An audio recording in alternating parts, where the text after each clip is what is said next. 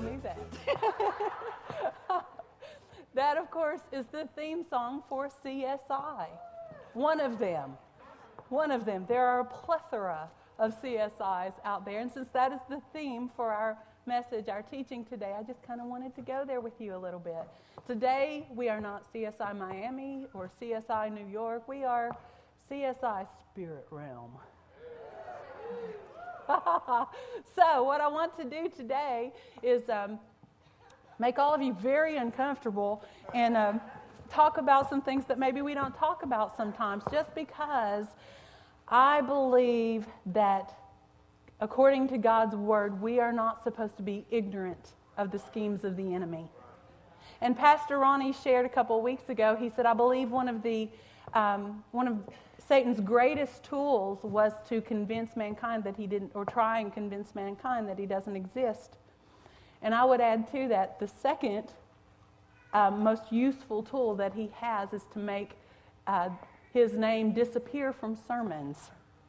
That nobody would talk about him anymore in fear that we might give him glory in some way. But what we have done in erasing him from the pulpits in America is to not equip the people with the tools they need to understand what the enemy is trying to do in their life and to begin to try and recognize his fingerprints in their lives. And so that's what I want to do today. Maybe some of you might be uncomfortable with me teaching about the enemy, but that's just the devil. So we're going to talk today about how to identify the enemy in areas of our life because, let me tell you something, he can't touch something. One of the wonderful things that God gave each and every person on the planet are identifiers. There are no two identical sets of fingerprints on the planet. Even with identical twins, there, are, there is no such thing. There's something that makes it so that if this person touches anything, you can identify them by the prints on their hand. And there are markers on each finger that help to identify points or places or characteristics on each print that would allow you to identify who that person was. And I would just want pose to you and present to you that anytime the enemy touches an area of your life, anytime he does that, he leaves fingerprints. And we're going to talk about those today. But first, we're going to get into the word. Can you stand and join me? Okay, we didn't really mean to have that beginning, but that's what I sent them. So let's start with. But God has revealed it to us by His Spirit. The Spirit searches all things, even the deep things of God. For who among men knows the thoughts of a man except the man's spirit within him? In the same way, no one knows the thoughts of God except the Spirit of God. We have not received the Spirit of the world, but the Spirit who is from God, that we may understand what God has freely given us. This is what we speak, not in words taught us by human wisdom, but in words taught by the Spirit, expressing spiritual truths in spiritual words. The man without the Spirit does not accept the things that come from the Spirit of God for they are foolishness to him, and he cannot understand them because they are spiritually discerned. Okay, and the next thing. But strong meat belongeth to them that are full age, even those who by reason of use have their senses exercised to discern both good and evil. Father, I thank you for discernment today, God. I thank you that it is a gift of the Spirit that you have given to those that belong to you. And Father, I ask, Lord, for discernment in this place this morning. I pray, Father, you awaken our hearts, Father, to be taught of you today. And God, when we leave here today, I pray, God, that there would be a new awareness, Father, a new keenness in the spirit realm, that we would no longer be sleepers, God, that we would be wide awake, Father, trained and able to discern what is good and what is evil. Release your Holy Spirit today in this place because without it we can do nothing. So, Father, let my stuff fall and yours stand. In Jesus' name, amen. Amen. Um, elders, on that, this, can you, elders, can you stand up just for one second? Because I need you to agree with me on something. Okay, just for a second, if you would agree with me in prayer, um, Father, we are asking you to release your Holy Spirit, Father, in right authority today, God. I pray for deliverance in this house today, God, from anything, any grip the enemy might have gained, Father. In any of these lives, Father, we come into agreement, Father, and we ask for deliverance, Father, from those things. Freedom to come in the name of Jesus. Full freedom, Father. Some have been in partial freedom, Father. Today we claim full freedom, Father God, in the name of Jesus Christ. Amen. Amen. Um, so many things. The word tells us up there that we can have our senses trained. One version says that our senses can be trained by practice to discern what is good and what is evil, what is right and what is wrong. And that is my prayer today that we could begin to, it might be in retrospect, just like, you know, they would come on a crime scene and they would see these things and they, they start to, to break it apart. You might have had a crime scene in your past. You might have had a place in your life where devastation came. You might have had something where you felt like everything uh, was destroyed. And I'm going to try and teach you today through the Spirit how to tell where it started, how to stop it, and what the progression is going to be if you don't stop it. And see, I can't do it like Pastor Ronnie does it. Pastor Ronnie is wonderfully articulate and he is orderly and he makes sense and everything, you know, is sequential and it and it works. And me, I'm just like, I don't know, it's just a feeling I get, you know, and you know, or it's something that it says that we can't find some of these things in the flesh; they are spiritually discerned. And my prayer is that we would begin to function in a place of spiritual discernment that would stop the enemy in our lives. And I know that some people don't like to talk about him, but we're going to talk about him because I want to pull the covers back. I want him to stop being able to hide in your life and pretend that he's something that he isn't so that you can get free. So we're going to talk about that this morning.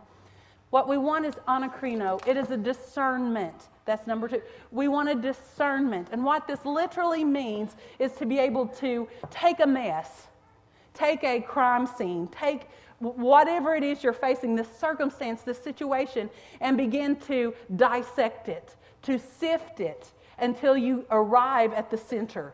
To be able to sift through a situation. And sometimes that's hard to do because there's a lot of opinions, a lot of attitude, a lot of stuff going on. Somebody's right, somebody's wrong, and you've got a lot of stuff going on.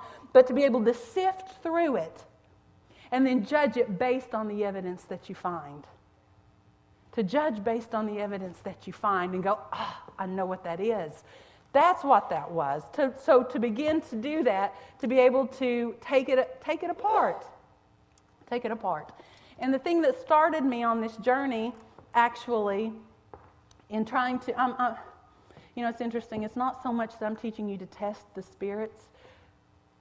I'm, I want you to identify their work. you know, unfortunately, when you test the spirits, they often test you back.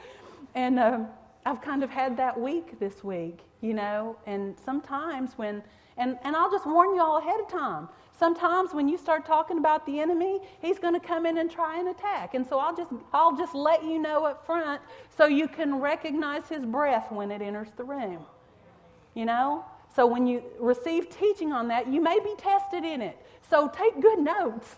Um, but what started me on this journey, this CSI journey, was the most unusual thing when I, uh, I just began to, to search some scriptures, and, and the Lord took me to James 3.16. Phaulos pragma. What's interesting to me is John 3:16 lays out to me the mission of Christ in the earth, what he came to do. For God so loved the world that he gave his only begotten son, that whosoever believes in him should not perish, but have everlasting life. That's his mission on the opposite extreme, I feel like James 3:16 is so, is so clearly depicts the work of the enemy in the earth. It says, For where there is envy that leads to strife, there will be confusion and every evil work. And that was his mission. His mission is to come and to birth these things in the hearts of men that allow every evil work to be released. So this phaulos pragma. It, interestingly enough, when I begin to search it out, it says, when it says, um, it, there is confusion in every evil work, every evil work is translated phaulos pragma. And phaulos pragma literally means wherever you see this, wherever you see strife and envy and confusion, you're going to see this. And it means wicked forensics. I have never seen that word in the Strong's Concordance. But there it was? It means there will be wicked evidence all around. And I'm not talking about the good wicked, not the wicked awesome. I'm talking about wicked, evil, forensics. This tells me that where you see this, you're going to have the fingerprints of the enemy all over it. Okay? And so we're going to talk about the fingerprints of the enemy today. And hopefully it will help you to recognize when he's on the scene and to stop it before it goes any further. The very first one I want to talk to you about is uh, fingerprint one, and it is strife. Because, see, it, I started to use the word envy, but the, the and that is there in that particular scripture is envy that leads to strife. So, strife was the goal. And so I took strife as the first fingerprint. And interesting, it's interesting to me that I'll call this one the thumb. This one is the thumb because this is the place where opposition enters. See, we got opposable thumbs, makes us special. Without these, we don't have a very good grip. But the thumb, when the thumb comes in, it is the beginning, and it is the greatest identifier as well. It's the greatest identifier, the thumbprint. When you see this come in, when you see strife come in, it's going to be characterized by several things. But the most important that I want you to see is that when strife is trying to enter, enter you're going to have opposition, jealousy, and confusion. Opposition, jealousy, and confusion. I don't know if you felt opposed this week. I don't know if you've gotten jealous anywhere this week or if you've walked in confusion this week. But if you have, there's a thumb. There's a thumb. The enemy tries to bring these things in, to bring opposition, to cause strife to come in. And it is such a gateway. It is such a gateway. To me, I hate strife. I hate it. I've always hated it. I've always despised it. And if you're spiritually aware at all, spiritually awake at all, you feel it when it comes in a room. Because it is a literal spirit. It is spirit of strife and you feel it. And my MO in that situation is to, to leave. It just is. It's like I want no part of it. When there is strife, I want to run. Not because I'm afraid. I'm not afraid. I just don't want to be there. I don't want to be where it is. I just don't. It, it just is this heavy feeling. It's just you can and you can feel the tension coming into it and there's rivalry and there's strife and you want something that you, you shouldn't want and it's just a bad feeling. Strife. Don't you hate it when it comes in your house? Because right behind it comes anger confusion.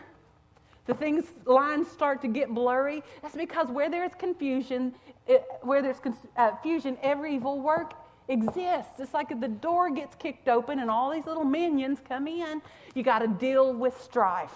You got to deal with it. You can't run from it. You can't pretend it doesn't exist. You got to deal with strife. Because if you will deal with strife, you'll never get the second fingerprint. And the only way that I know to deal with strife, you got to find contentment because there's something based in strife that has so much envy in it, so much rivalry. You want what you shouldn't want. You can't have it, somebody else has it. You know, it's like you're just discontent. The, the, the root, the base of strife is you're not happy with what you have. You want to do something, say something, be something that you're not. You're not content with what the Father has given you, and it bursts this stuff in you. And in order to come out of it, you got to go back into contentment and in gratitude go, God, I'm so grateful for what you have given me, for my position, Father, in life. I'm a mom. God, I thank you for my kids. I thank you for my home. God, I thank you for every gift that I have, every anointing you've poured on my life, every blessing. Thank you for the good times and the bad times, and bring yourself back to center. Quit wanting what they have. Quit getting crossways with people and change. The second fingerprint, if you don't deal with strife, it will lead to rebellion. That is your second fingerprint. And guys, some of you are probably sitting there going, Oh, I see that in their life.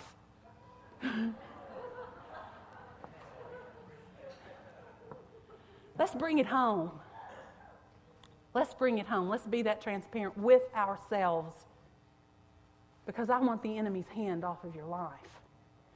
Rebellion. 1 Samuel 15:23 says, "For rebellion is as the sin of witchcraft." Not many of us would dabble in witchcraft, but many of us have master's degrees in rebellion. But see, the interesting thing about it is that as a culture, we have embraced it and called it individualism. We call it living on the edge. Frank Sinatra, Elvis, and Burger King will let us have it our way. and we embrace it as a culture. You know, we're different. We march to the beat of a different drum. Well, let me tell you something God's people are the most unique people on the planet. You don't have to strive to attain what they have, God has already given it to you. And when you rebel against God's plan for your life and you rebel against those things that God has established for you, you are rebelling against your own good. You are turning against what God has for you. It is marked by pride and bitterness. You are not going to tell me what to do. I don't know who you think you are. I got a brain. Ha! anyway.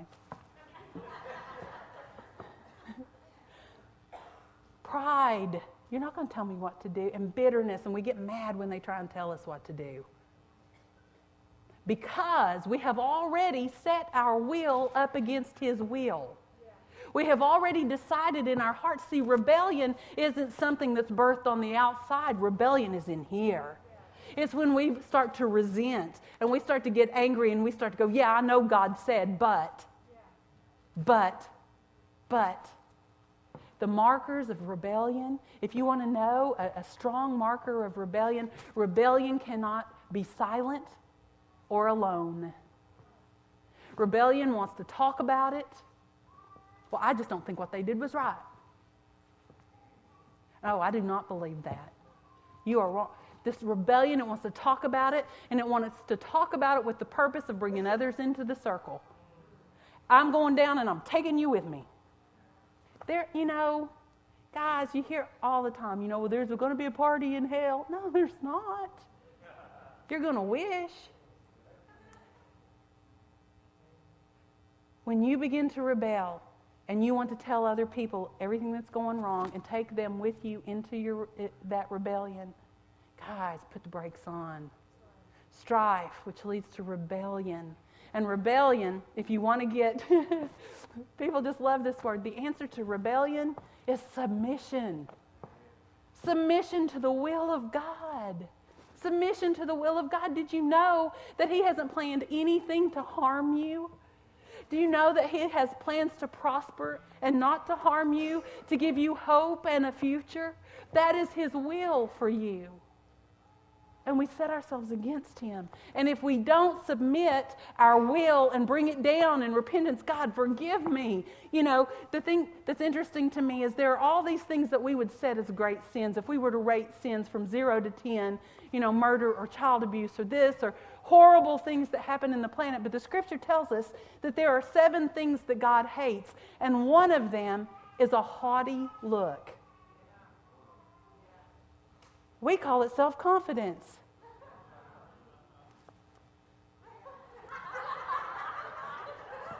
God calls it, I'm, not, I'm a little too good at that. God calls it a haughty look. And it's something that goes, I know more than you do even to God.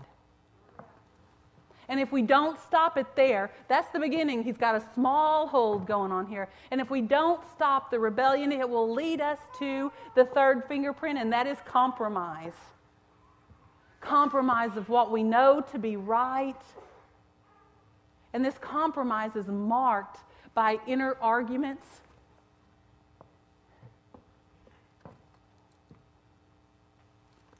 inner arguments, and carnal reasoning.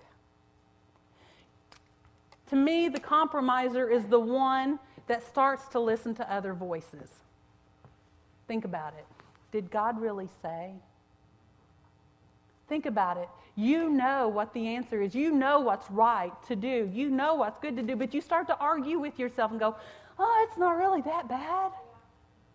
Well, they do it and they seem like they've got a pretty good relationship with God. You don't know. That could all just be smoke and mirrors. I don't know. Well, everybody else goes to see it. Everybody else listens to it. You know, it's and you start when you find yourself arguing with God trying to convince him it's okay for you to do it, stop. You're not going to win. He's smarter than us. Thank you, Jesus. but when you find yourself trying to justify it, I mean, come on. And when you begin to let the rest of the world be your standard for why it's okay, really? Really? They do it on Jersey Shore. It must be okay. We are such a nation of voyeurs. We don't watch silly sitcoms anymore. We want to get in everybody else's business. We like to watch their car wrecks. We like to watch them go through this stuff. Because if we can do that, then somehow what we're doing doesn't seem so bad. And we can reconcile ourselves to their standards instead of God's. And we live a life of compromise. And we never reach the potential in Christ that we were supposed to reach because the water is muddy. Ooh, look at the time. Jesus, help me. Internal arguments. And the answer to this one is so simple, guys. It's so simple, it's hard. But when you want to compromise, obey. Obedience is the answer to this. You just, you might not want to do it. It might not sound like fun to do it, but if you know the right thing to do in that situation is to shut up, then shut up. I mean, seriously, if the Holy Spirit goes, don't say it, don't say it, and you're blah, blah, blah, because we're so into grace. Oh, God will forgive me for that eventually. Just don't do it. Nike was wrong. Don't do it. Don't do it. Just stop. Obey what the Spirit of God on the inside of you says to do, and you will stop the enemy right there. But if you don't, if you compromise, and you go and do those things you swore you would never do, go those places you swore you would never go, be a part of those things that you decided you would never be a part of, you enter into this place of compromise, this place of brokenness, and it leads you right into the fourth fingerprint, and that one inevitably will be shame. Man, shame stinks. To me, this is the, the greatest identifier of the enemy in your life. To me, this has more of his handprint in it than anything else because it is a result that he brings. And the thing about this kind of shame, it is a shame that does not have, it has worldly sorrow and no repentance. See, there are two kinds of sorrow. There's a worldly sorrow, according to Scripture, that leads to death. And then there is a godly sorrow which brings repentance. You can be so deeply sorry. I am so sorry. I am grieved. I cannot believe I did that. Full of self recriminations and loathing. You can go there and never be repentant. But see, we don't teach that a whole lot anymore in the church. Repentance requires that you do this It requires that you turn and you go in the opposite direction. And you know what our tendency is? We have a tendency to go. We don't turn away all the way, just kind of. Because next Thursday we've been invited to a party and there's the potential for that same thing to happen again. Because we haven't repented. See, our hearts have got to turn away from that stuff. Our hearts have got to turn fully away from that shame. Jesus. See, I th- think there are three types of shame. I think there's the kind that other people he- have heaped on you. I think there's the kind that people have done to you over your lifetime that have applied shame to your life that you now walk in, that you can't get past. I also think there's a particular kind of shame that we inflict on ourselves by doing things that are against God's will, by bringing our bodies and our situations into places that we never had any business being, but we wanted it, so God let us have it in our rebellion, in our compromise.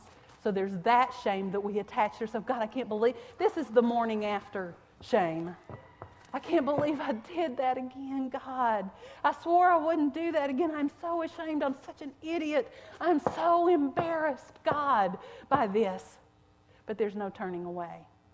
And without the turning away, there isn't repentance. Okay? The answer for this, and the third kind of shame, is what you have done to others. You have done some things to other people, and I'm not, I wasn't looking at anybody when I said that. You have done things to others in your life that you're ashamed of today.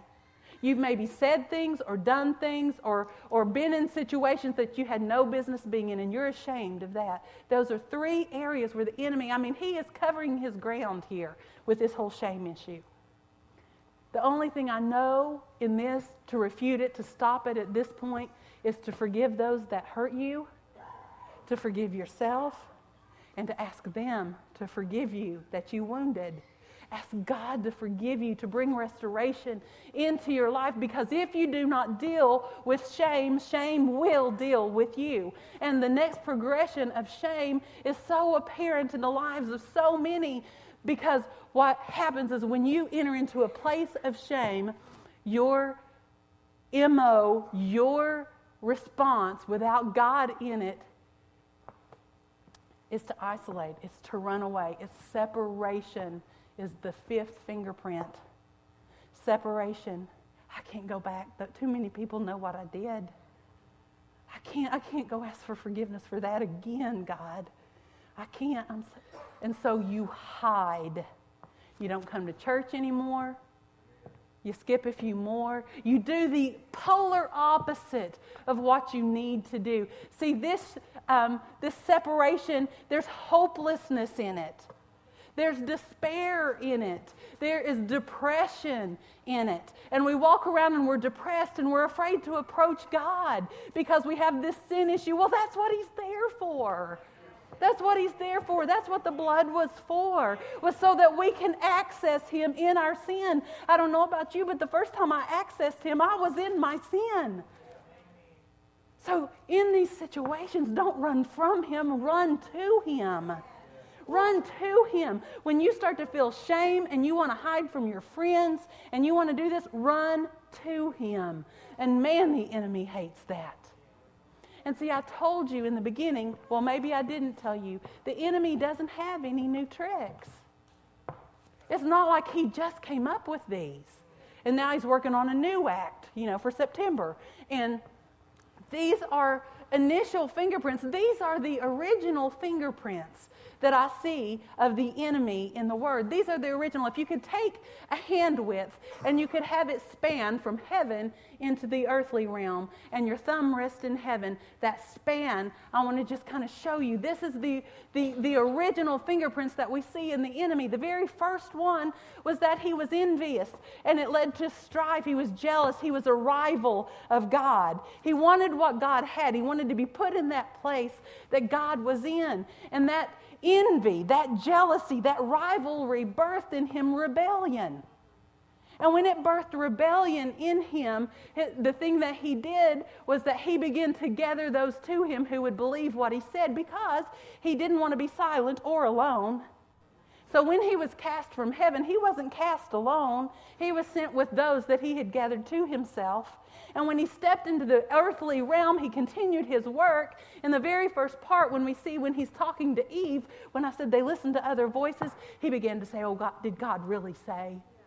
And Eve stepped into compromise and she joined that band for just a moment because he convinced her that it was okay to want what she shouldn't want, desire what she had no business desiring, and, and have what she wasn't supposed to have. So she compromised. And the next fingerprint we see is that at one point they were naked and unashamed, and after the compromise came, they were afraid and ashamed. They were ashamed. They saw their nakedness, and what did they do? They hid. They hid from what? They hid from the place of fellowship with God. They moved out of that place where they walked with Him in the coolness of the day. And what did that accomplish? The shame accomplished separation. Strife, rebellion, compromise, shame, and separation. And in that, the grip is complete. That's what the enemy does. When you see these things in your life, understand that this is the enemy's been there, done that.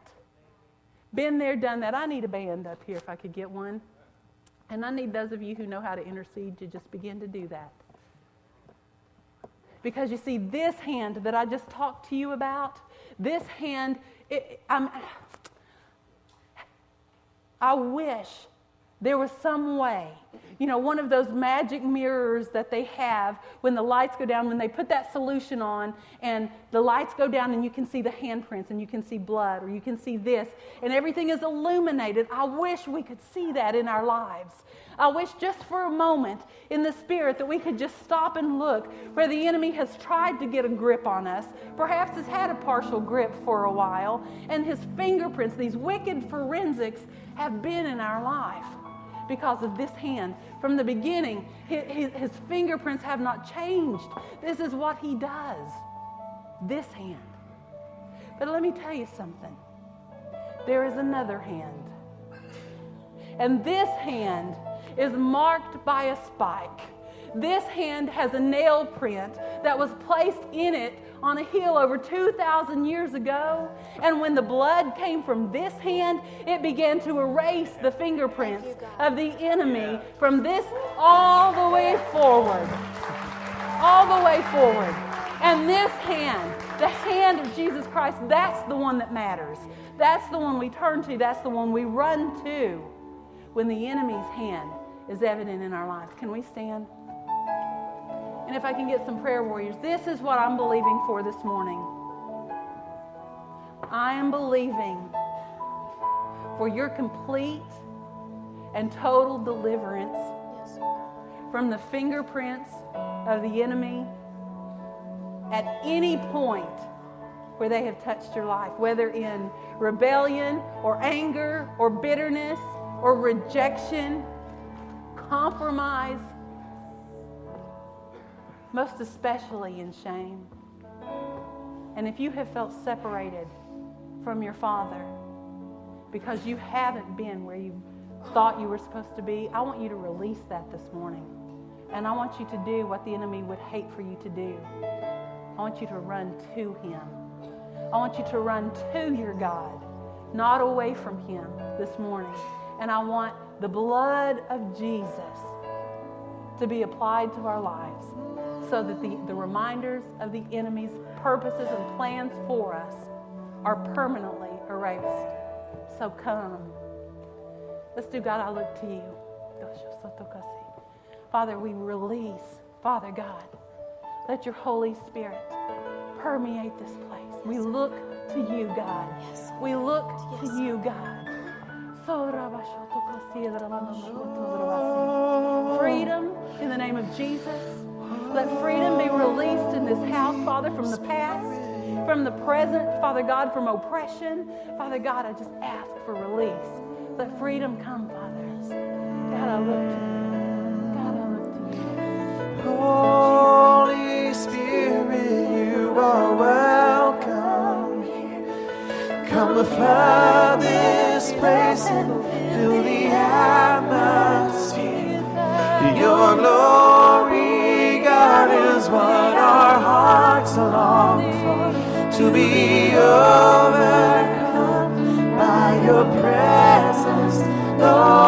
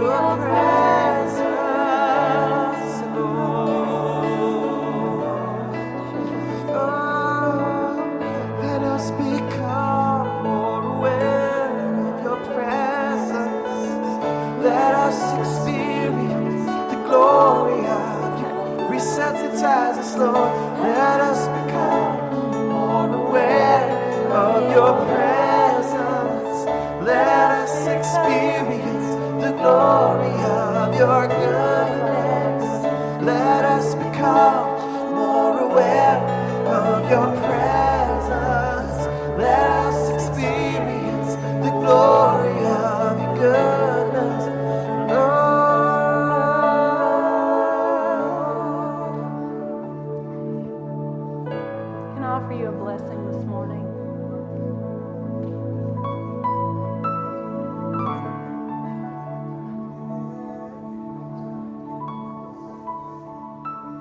Father, I'm asking you today for a new awareness, a new awakeness, a new keenness in the Spirit, Father, as we seek the Holy Spirit, Father, in the days and weeks to come, Father. I thank you that you are also making us aware of other things going on in the Spirit. And so, Father, I pray for a spirit of discernment to rest on these, Father God, so that they can know what is good and what is evil. Father, that they may be able to sift through their situations and circumstances and rightly judge, Father. I bless you and I thank you for a new day in you, Father. Wide awake. In Jesus' name, amen. Amen.